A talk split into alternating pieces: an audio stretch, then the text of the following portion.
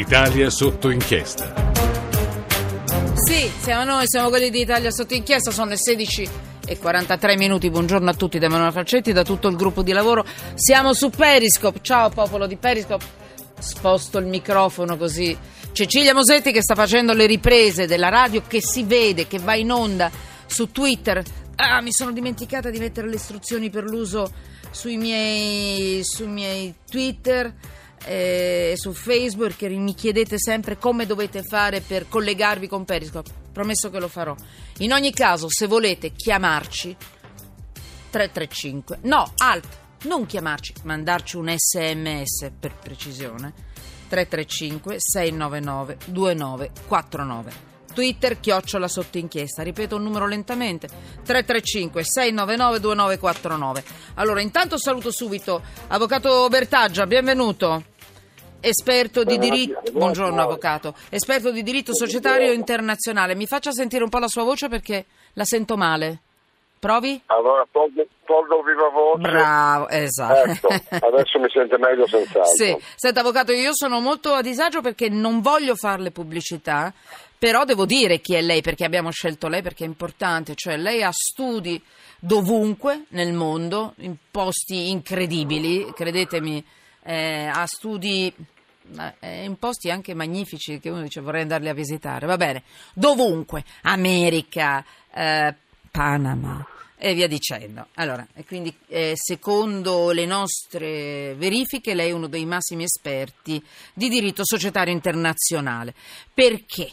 Perché io rientro a gamba tesa nell'argomento di Panama Papers, l'abbiamo, l'abbiamo, ne abbiamo parlato ieri, come funzionano i paradisi fiscali, questa grossa inchiesta in Italia, l'Espresso l'ha portata, va bene.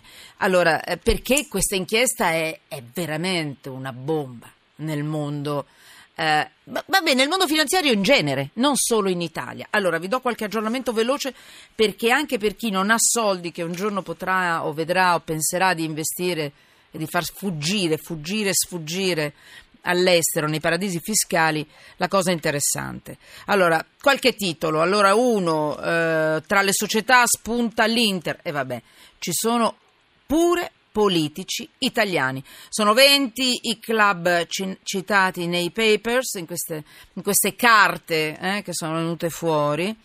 Eh, tra i calciatori Zamorano e Messi e la Süddeutsche rivela coinvolte alte cariche di Roma. Attenzione, sono indiscrezioni, eh, cattiverie che eh, vengono fuori dalla, dalla, Germania perché la Germania è molto coinvolta in questi paradisi fiscali. Sembra che ci siano coinvolte 28 banche tedesche, poi istituti europei, Francia, Spagna, America. Ah, ecco qua. Eh, L'Agenzia delle Entrate per quanto riguarda l'Italia dice dateci i nomi, dateci le cifre. Eh? Vogliamo la lista di questi 800 italiani e vogliamo verificare che siano in regola perché c'è, dopo ce lo spiegherà l'avvocato, l'abbiamo già detto ieri, è anche un diritto di un cittadino portare i soldi dove cavolo gli pare, se sono, attenzione, se sono soldi puliti, se sono soldi guadagnati onestamente, sui quali si è già pagato le tasse si sono dichiarati questi soldi che hanno preso le loro gambette e sono scappati all'estero. Allora, quindi l'Agenzia delle Entrate vuole i nomi degli italiani. Ecco qua, io faccio vedere tutti i titoli anche su, uh, su, su, Periscope. Attenzione, la cosa interessante, però anche un po' gustosa, scusatemi, un po' perfida. In tutto questo c'è un, tanto per darvi un'idea, una sensazione, un'atmosfera, c'è un, un premier, quello islandese, che ha rilasciato un'intervista e dà molto bene l'imbarazzo di quello che succede in una famiglia, in una, mm, nella testa forse, di una persona che ha combinato un guaio del genere. Due parole e poi vi faccio sentire un documento che è anche un po' spassoso nella sua tra- tragicomicità, eh, diciamo così. È un po' perfido, un po' cattivo. Voi immaginate un signore quanti di voi mi hanno scritto ieri e hanno detto tanto non gliene frega niente a questi? Hanno preso, hanno portato i soldi all'estero, non li riporteranno mai indietro, non li riporteranno mai in Italia se ne fregano. E invece no, signori, qualche volta un po' di imbarazzo c'è. Allora, immaginate una scena. posto bellissimo, islandese, un ufficio molto, molto bello, molto, molto, molto ufficiale. Questo signore, il primo ministro islandese, lui un po' cicciottello, anche un po' fraccidino, devo dire la verità, ma mh, sono piccole annotazioni, anche un po' sudaticcio, perché si vede che era un po' emozionato, un po' spaventato, un po' imbarazzato. Sì, signori, perché a volte anche i potenti e i ricconi provano imbarazzo. E mh, pensate, tra i tanti nomi venuti alla luce nello scandalo finanziario, c'è quello di questo signore che si chiama Gunnlaugsson, hm? Ma soprattutto il nome di sua moglie. Ecco la reazione del primo ministro, ve la facciamo sentire. È stato intervistato dai giornalisti di The Guardian che non guardano in faccia a nessuno, le domande le fanno. Voi sentirete questo signore balbettoso, balbettante, balbuziente, imbarazzato. Non parla islandese, ve lo dico subito. A un certo punto decide anche di interrompere l'intervista. Gabriele Brocca ne ha dato la voce a questo documento sonoro, la parte italiana che adesso vi, vi facciamo sentire. Questo signore deve spiegare l'acquisto nel 2007 di una società offshore utilizzata per investire milioni di dollari, che lui aveva onestamente ereditato. Entrato in Parlamento due anni dopo, questo signore, questo primo ministro, non aveva, nessuno, non aveva fatto menzione di questa società all'estero. Ha venduto il 50% di questa società alla moglie, alla moglie Anna, otto mesi dopo, molto molto più giovane di lui. Attenzione, per un dollaro. Signor Primo Ministro, cosa ci può dire della compagnia chiamata Vintris? Vintris? Well, uh, um, it's a, a hérna, Questa società è sua. Konan mín seldi hlut Mia moglie ha venduto una quota dell'attività di famiglia ed è stata acquisita da una banca che ha fatto delle operazioni. E il risultato è questa società. Io non so come funzionano queste cose, ma è tutto dichiarato nelle cartelle esattoriali fin dall'inizio. Lei ha venduto nel 2000 a un dollaro la sua quota. Þú, þú byrðir ekki nei, þú byrðir ekki State dicendo cose senza senso. C'è la sua firma sui documenti. documenti. Non capisco cosa state cercando di dimostrare qui. È completamente inappropriato. 16.51, 6 secondi. Allora, avvocato. eh, intanto se vuole fare un commento a questo documento sonoro, ma voi dovreste vedere com'era. È impressionante. Scusate, anche un po' perfido, forse da parte mia, sì, è vero. Però questo vi dà l'idea di quello che succede a volte con queste inchieste. Le inchieste fanno male. Non è vero che non fanno Le niente. Mm. Le inchieste fanno sicuramente molto male, specie se fatte dai giornalisti molto bravi come siete sicuramente voi. Ah, siamo noi? No, io pensavo a quelli del The Guardian. Scusi. eh. Come siete anche voi. Grazie, grazie Avvocato. Ah, Indubbiamente. sì, facciamo male e cercano chiaro di che- farcene di male, ma Sì. andiamo avanti. La fortuna di avere. Vabbè, niente, mi fermo qua. Che uno- un, un uomo politico eh, che risponde davanti ai suoi elettori e davanti alla nazione sarebbe buona norma che eh, se ha dei soldi all'estero, se ha delle società estere, dovrebbe nell'ottica di una Eh, pulizia, di una eh, educazione generale dichiarare e dire che li ha. Poi magari questi soldi veramente non sono frutto di reato, magari veramente questi soldi sono stati acquisiti pulitamente, eh, però lui dal punto di vista strettamente politico sicuramente avrebbe fatto miglior figura. Non solo politico, anche di tasse. Questo signore poi non ha pagato tasse, ha fatto false Ah, beh, vendite, questo un dollaro, un euro. Eh beh, certo non eh. conosco il ministro Eh, islandese. sì, Se lui non ci ha pagato tasse Eh. sopra, probabilmente questo euro era il valore nominale Sì. e lì è stato lo sbaglio perché se lui avesse venduto il valore effettivo avrebbe pagato le tasse su quello che era il valore effettivo del compendio che ha ceduto. Invece Allora. in questo modo qua il valore nominale è un escamotage per non pagare le imposte. Esatto. Allora, avvocato che- Bertaggia. Che, che non, che non va fatta. Se mi può aiutare a, dare, e a spiegare che co- cosa si può mettere sotto inchiesta di una legge in Italia che permette e non permette. Allora, andiamo per gradi. Che cosa dice la legge per quanto riguarda la possibilità di portare all'estero i propri soldi? È vietato o non è vietato? In che ter- Ma me la faccia molto breve perché dopo voglio passare alla parte di tutto quello che è eh, reato. mm?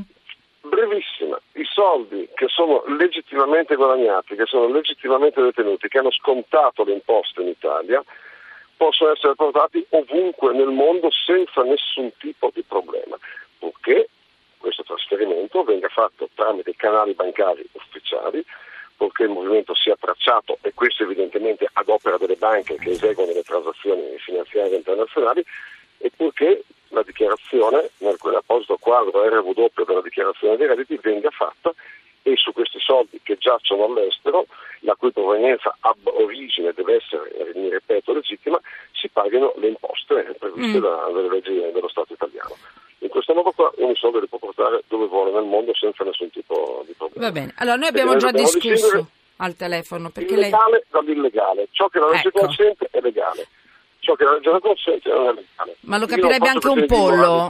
O eh. di immoralità. Esatto, perché lei prima mi ha detto, ma guardi questi soldi, mi creda, sono 30 anni che mi occupo di questo, sono quasi tutti legali. Io non so perché, ma è una percezione, quindi non c'è niente di scientifico. No, io credo che invece la percentuale maggiore sia di soldi che frutto di illeciti, frutto di attività criminali, frutto di nero, quindi non, pa- non hanno pagato le tasse quindi anche questo vuol dire rubare ai cittadini, nero, al proprio Stato. È, un, è, una, è, un'attività criminale anche quella, perché eh, il nero è un'attività. Pagate, quindi fa parte anche dell'attività criminale anche quella. Quindi, quindi tutto, se lei dice che sono frutto dell'attività criminale, Beh, ciò che è frutto dell'attività criminale non può essere evidentemente rientra nel campo della, della delinquenza comune e quindi questi soldi sono illeciti dall'origine e in tutto il loro percorso. Del resto, Avvocato Bertaggia, ma perché uno deve mandare soldi all'estero senza dichiarare questo spostamento di capitali all'estero? Non li dichiara? Ma è evidente che c'è qualcosa che non va. Qualcosa non va. Se no farebbe tutto alla luce del sole. Io ancora devo conoscere, se voi anzi le conoscete, persone che hanno fatto dichiarazioni ufficiali, eccetera, miliardi esportati, all'estero, mandateci dei messaggi, sto aspettando i vostri messaggi, che sto, so che ne sono già arrivati molti. Daniele Bertaggia, avvocato. Ehm, cosa succede a queste persone nel momento stesso in cui vengono beccate? Sicuramente bisognerebbe eh, conoscere la legislazione di, eh, no, parliamo della nostra. di ogni singola nazione. Ecco, parliamo, parliamo dell'Italia. Esatto. Bisogna innanzitutto verificare se questi soldi effettivamente partono dall'inizio come soldi neri o comunque soldi provenienti di criminalità. Questa è la prima verifica da fare. Secondariamente, vedere se questi soldi quando sono arrivati là, quando anche partissero dall'Italia, là sono rimasti poi giacenti nascosti e non sono stati dichiarati, in tal caso sono tutti reati e, e penale la persona, salvi i tempi di prescrizione ovviamente, perché se parliamo di soldi del 1970 faccio fatica a pensare che adesso si possa aprire un procedimento penale. Bravo. Se parliamo di soldi trasferiti tre anni fa, due anni fa, cinque anni fa, invece parliamo anche Dopo quanto tempo c'è penale. la prescrizione su questo tipo di reato? Molto pesante per la persona che ha utilizzato degli strumenti societari per trasferire dei proventi illeciti all'estero. E, e, e questo evidentemente è un reato lo Stato recupererà tutte le imposte non versate se si tratta di nero. Se poi sono state superate le soglie dell'evasione fiscale ai fini IVA e fini IRPEF durante gli anni che sono cambiati, durante, durante gli anni costantemente cambiano, risponderà anche del reato di, di falsa dichiarazione, di, di dichiarazione fraudolenta dell'imposta o messa dichiarazione nel caso in cui non sia stato dichiarato niente, oppure di, di falsa di dichiarazione infedele qualora siano stati dichiarati solamente in parte sì. e anche del nuovo reato di autoriciclaggio, che è la cosa sicuramente che, da, che costoro dovranno temere di più, perché se io reimmetto nel tessuto economico dei soldi provento di reato, fra cui indubbiamente vi è anche l'evasione fiscale, riutilizzare nel circuito economico faccio anche il reato di autoriciclaggio. Lo fa. No, avevo delle do- richiamatelo subito per favore perché mi interessa sapere questo nuovo reato dell'antiriciclaggio. Signori, è interessante. Nel frattempo io vi dico una cosa mentre stanno richiamando l'avvocato Bertaggia.